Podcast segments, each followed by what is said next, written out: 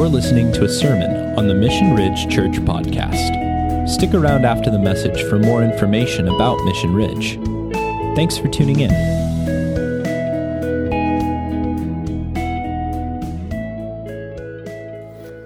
Well, good morning, church family. I'm going to make sure I'm on because I wasn't on earlier. Yes, I am. We are winning. uh, good morning. It's uh, so good to worship with you this morning. I, I do want to let you know that we will be taking communion together uh, later on. And um, so if you need to grab some elements if, uh, to be prepared for that, uh, please do so. And uh, I think we've got something still dinging somewhere if you need to grab some communion elements, uh, some bread, and if you don't have juice, then then grab uh, something to drink that is special. That'll help you to celebrate and remember what Christ did for you and for me. Uh, we'll be doing that together at the end of the service. Well, we are just a couple weeks away from Easter, and the theme this year is empty. I find it ironic because I'm speaking in a mostly empty room. So much of what we pursue, hoping that it's going to fill us up, leaves us feeling as empty as the packages that they came in. Uh, maybe, maybe for you, it's an empty Amazon box, or an empty bottle, or the empty ballot box from the last election. It could be empty promises, either that someone has made to you, or that you've made to yourself, or that you've made to others. But emptiness is something that we struggle with, especially especially in America. And I think of Jesus' words that says when he said that, "What does a profit a man? They gain the whole world and yet lose his own soul." And so, there is one thing though that though it's empty, it promises life. And we're going to talk about that Easter. So I encourage you to be inviting your friends. We should still be streaming services then. I don't think we're going to be beyond this quarantine, this uh, shelter shelter in place order by the governor. So invite your friends to watch our service and um, invite them in. Invite them in. Well, we're exploring what it looks like to experience God. And I don't want this to just be another study about God. I want us to actually engage with the God of the universe and really experience Him in our lives. And I think that's what God desires for all of us. And so we've looked at four principles so far. We're going to look at the fifth one today this idea, this thought of uh, crisis of belief. But God is always at work. Number one, God is always at work. Number two, he, God is pursuing you. And not only is He pursuing you, but He's pursuing others through you. Three, He invites you to join Him. And four, hearing God starts by giving God closeness and attention. I loved hearing Logan's uh, journey this last week. I knew about that journey, but I heard more of it. Uh, and uh, I just love that him sharing that with us. He said that closeness includes time and space, that when we give God closeness, we do that by creating time and space to be near Him. And we need that personal time with time and space. We need time and space with our Havarim, those who journey with us, our care group, our life transforming groups, these small groups where, where people wrestle over God's word together with us and speak truth into our lives, and we do the same for them. And then, and then the church as a larger body, some, we need time and space with our church, and we need regular time and space in all three of those areas our personal time, our time to wrestle with our Havarim, our small groups, and then the church. And we see all of these principles play out in the life of Moses as God comes to him in Exodus 3. In Exodus 3, Moses notices that there's a bush, it's on fire, but it's not being consumed by the fire. God comes to Moses with a plan to save Israel. And so God's pursuing Moses, and he's pursuing through Moses the people of Israel. God invites Moses to join him. And Moses, in turn, gives God closeness and attention. Moses chooses to come near and he asks questions. So he takes advantage of that feedback loop that we talked about last week. Well, in Exodus 3 10 through 12, we see these words God says, Come, and I will send you to Pharaoh that you may bring my people, the children of Israel, out of Egypt. But Moses said to God, Who am I that I should go to Pharaoh? and bring the children of Israel out of Egypt. He said, But I will be with you, and this shall be the sign for you that when I have sent you, when you have brought the people out of Egypt, you shall serve God on this mountain. I,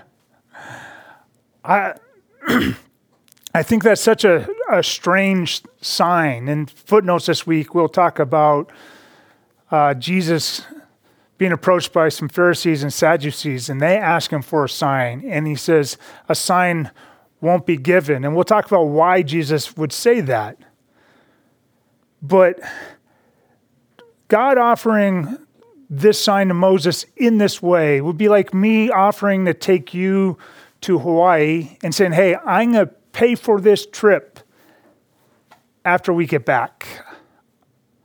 I just need you to front the money. Like all expense, all expense paid trip, you and I, we're going to Hawaii. Do whatever you want to do. I'm paying for it after you fork out the money to get us there. When we get back, I promise you, I'll take care of the bill. It kind of reminds me of uh, a story in my own life. Uh, Jake and Josh, our two oldest, they were toddlers. Joy was on her way. And Christy and the kids and I, we were living in this 700 square foot home, and we were quickly outgrowing it. And we had a $20,000 inheritance, so we had some money and savings. And we thought about adding on to the house because we just moved there. We just moved in just a couple years prior to that. And I went to my uncle and I said, Hey, how much to add on to this house? 700 square feet. It was going to be $40,000. I didn't have 40. I had 20. I had half that.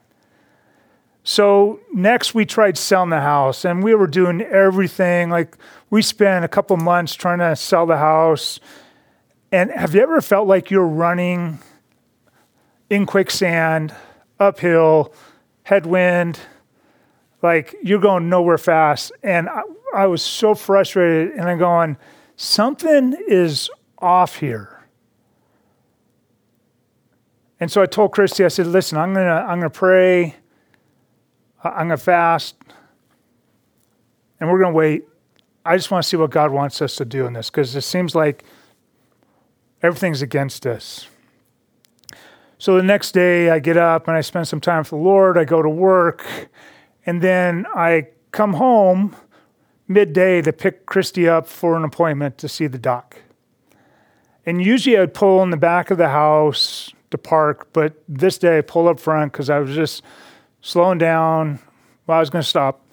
Let Christy get in the car and go. And as I pulled up and stopped in front of the house, as clear as day, I heard God say, add on to the house two bedrooms and a family room. Well, I knew I knew this was God, but I, like how do I do this? I felt like Moses saying, "How do I lead a people out of Israel out of Egypt. So I go to my friend Frankie. Frankie was one of my Havarim. He was part of our small group that I was a part of. We served in ministry together. And I said, Frankie, I believe God wants me to add on to our house. Will you help? And he says, Absolutely. I said, How much is this going to cost? And what he said floored me. Let's find out. okay, let's find out. Well, in order to experience God, you have to believe and you have to move. You have to believe that God is, is true, that God is going to be there in the midst of everything that you face. You have to believe God and what He says. When He says, Come with me. When it comes to discipleship, you have to believe that He's going to change you. That if you follow Jesus, He's going to change you and He's going to give you the ability to make disciples. And so you have to believe and you have to move. You have to start heading that direction, whatever direction God is calling you to. You have to start going with Him. Well, there's something that always gets in the way. It's called fear. This is a crisis of belief. If the thing that God is calling you to doesn't cause you some angst, some fear, maybe it's not God calling you to it. My dad used to say if you could see to the end of where God's leading you, then you don't need God to go there.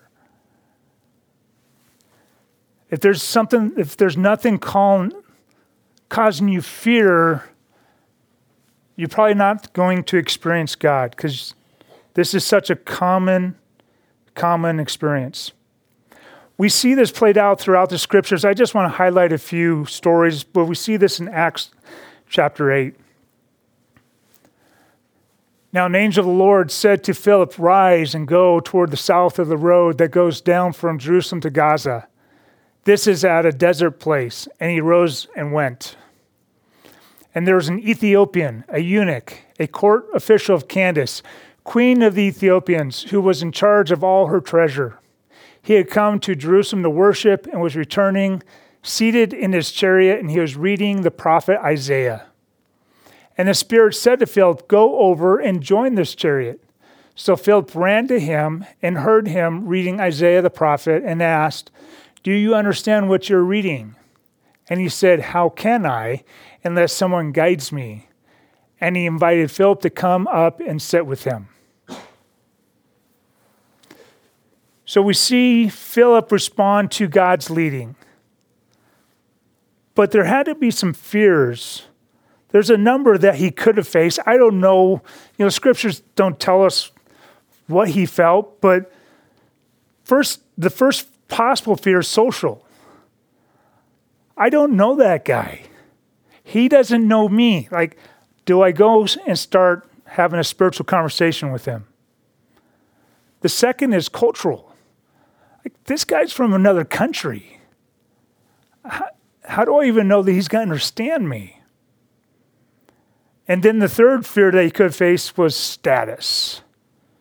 I mean, this is a rich man. He probably had uh, a cohort, a cohort of uh, uh, of military men surrounding him. Like these guys were from different positions socially. They had different statuses. Their bank accounts looked drastically different how do I go talk to this guy? Is he going to listen to Buck 50 Rob? And then finally, uh, there's a fear of, relig- of a religious difference. Like, how do I know he's going to accept the words that I'm going to say? I'm Jewish, he's Gentile.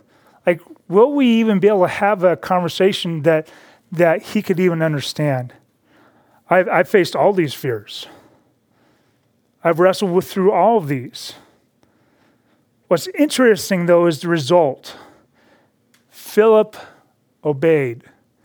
He obeyed the angel. And then when the Holy Spirit prompted him, he obeyed again. And he didn't have to have all the answers to go. He just had to face this crisis of belief.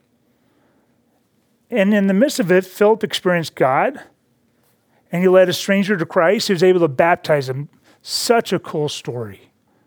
Such a cool story. We see that this played out in Ananias' life in Acts chapter 9. Now, there was a disciple at Damascus called, named Ananias. The Lord said to him in a vision, Ananias, and he said, Here I am, Lord. And the Lord said to him, Rise and go to the street called Straight, and at the house of Judas look for a man of Tarsus named Saul. For behold, he is praying, and he has seen in a vision a man named Ananias come in and lay his hands on him so that he might regain his sight. But Ananias answered, Lord, I have heard from many about this man, how much evil he has done to your saints at Jerusalem. And here he has authority from the chief priest to bind all who call on your name. But the Lord said to him, Go, for he is a chosen instrument of mine to carry my name before the Gentiles and kings and the children of Israel, for I will show him how much he must suffer for the sake of my name. So again, Ananias, he knew that this was God's leading. If you want to know, man, how do I know this is God calling me to this? And you didn't hear last week's message. I invite you to go back and take a listen. But Ananias was past that. Like, he knew this was God. In fact, we see him use the feedback loop that we talked about last week. Like, he's engaging fully in the things that God's saying because he's asking God questions. He's wrestling through this. It's a common part of the Christian faith to wrestle with God over what God's telling us to do. But he had to face this fear of personal security, safety. And I know that I've wrestled with this in my military career. People would tell me, hey, careful what you say. There's a separation of church and state. Now, I think that's a misapplication uh, of that concept. But it was something I had to be mindful of that some people felt like me talking about my faith while serving in the military was antithetical to the way we operate as a nation.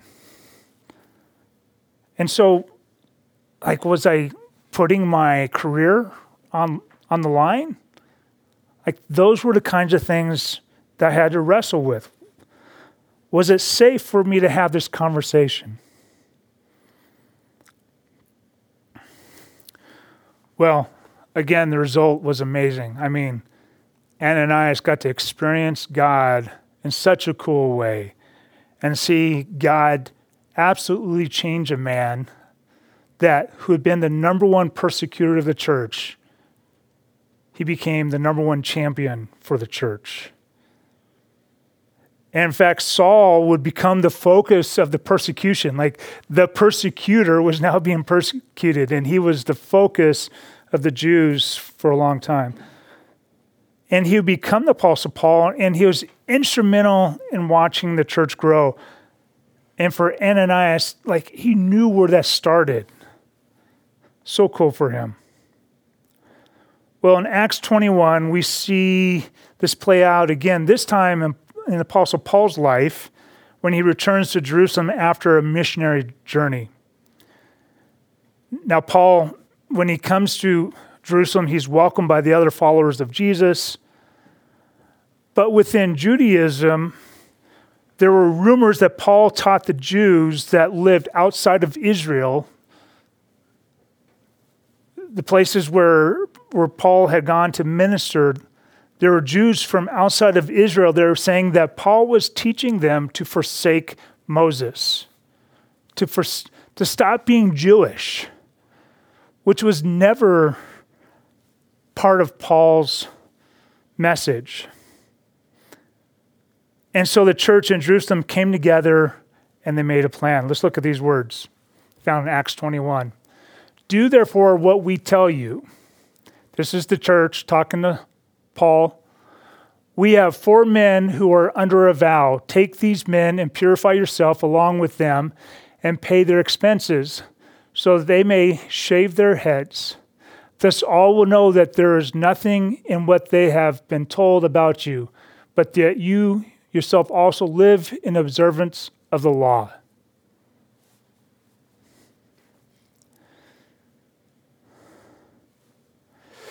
So, in this case, we see God speak to someone through the church. And so, in other cases, we see God speaking through his spirit, through his angel. But in this case, God speaks through his church. And Paul's life is at risk here. Paul's being accused of the same thing that Jesus was accused of, and they crucified Jesus. And so Paul's at risk here. But the church said, Submit yourself to the priest, give testimony to the priest in the way Moses prescribed. In other words, show the world that you are still Jewish, that you follow Torah. And yet, Paul would have to face fears too. By following the advice of the church, this could lead to the end of his life. It could lead to the end of his ministry. In fact, this changes the course of his ministry for the rest of his life. And as a result, Paul was arrested by the Roman soldiers in order to protect Paul. Like they were afraid that Paul was going to be torn apart. And we know that Paul would eventually go to Rome, and that Paul, while in prison, would write nearly a quarter of the New Testament. And so we have on record just how the church functioned and what they were thinking about and the conversations that they're having during that time frame because Paul was sequestered. He was stuck in prison. Well, going back to our story about our house addition I had my own fears. I had this fear of failure. Would God see me through this? Would we have enough money to make this happen? Did I have what it took to accomplish the task? And honestly, there were so many times where I felt like, God, I, I don't have what it takes there were a number of times I would have quit during that six month process of adding on to our house. If it wasn't for the fact that I knew clearly that God was calling me to this. And the result was amazing. Like we got to experience God in so many ways. I it, it changed my outlook forever like I said, we had we had twenty thousand dollars to do a seven hundred foot addition, but we didn't just do the addition. We re-roofed the whole house. We we redid the whole kitchen. All new windows. We we removed the asbestos siding because we couldn't match it, and so we removed it. Had to mitigate it. We had to do disposal and then we sided the whole house with vinyl siding, and I will never do vinyl siding again. It's a story for another day. We did all of that for $20,000. The addition was supposed to be 40. We did the addition and so much more for $20,000. I couldn't believe it. I got to experience God though. That was that was the greatest thing. Guys, the implication is this. Fear, crisis of belief is a normal reaction to invitations from God. Fear, crisis of belief is a normal reaction. When God invites you into something new, it, over and over and over again,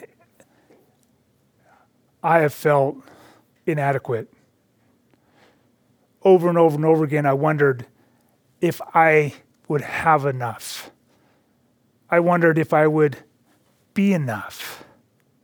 I wondered if I was the right guy for what God was calling me to.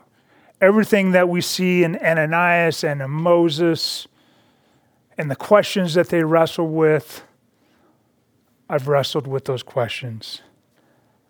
And I bet you have too. And I just want you to know it's a normal reaction. It's a normal reaction. But our call to action is still follow Jesus, be changed by Jesus, and be on mission with Jesus. Because when we do that, when we follow Jesus to wherever he's leading, and we overcome those fears, and we face that crisis of belief, he changes us. And we get to be on mission with him. And we get to experience him in brand new ways. And that's the invitation for you. We're going to take some time to uh, consider Jesus in celebrating communion. You know, Jesus had his own fears that he had to face in the garden. And he says, Father, if you can, take this cup from me, yet not my will, but your will. Jesus was tempted in every way that you and I are tempted, and yet he was faithful. And so we come together each week to remember the body broken for us. Jesus said these words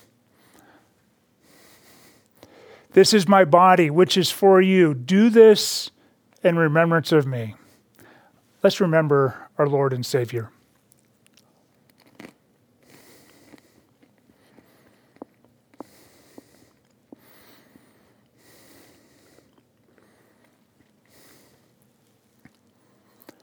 In the same way, also, he took the cup after supper, saying, This cup is a new covenant in my blood. Do this as often as you drink it in remembrance of me. Let's remember the price that Christ was willing to pay for you and I.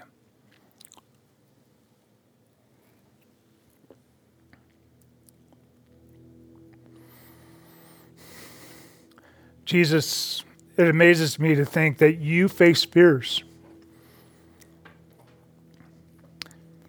You were so intent that night when you were praying in the garden that drops of blood came from your brow. I can't imagine what that felt like. But you were faithful. And Lord, we choose to be faithful too. We choose to go where you lead us. We choose to let you change us. We choose to be on mission with you. Our God, our King, we want to experience you today and every day. We love you, Lord. In Christ's name I pray. Amen. Thanks for listening to the Mission Ridge Church Podcast. Be sure to subscribe and share if you enjoyed this message. Mission Ridge is a new church in Missoula, Montana. If you're in the Missoula area, we would love to have you join us for worship on a Sunday. For more information about Mission Ridge, connect with us on Instagram, Facebook, or online at missionridge.church. If you would like to partner with us financially, you can give securely online at missionridge.church forward slash give. Thanks for tuning in. We hope you have a blessed week. We'll catch you on the flip side.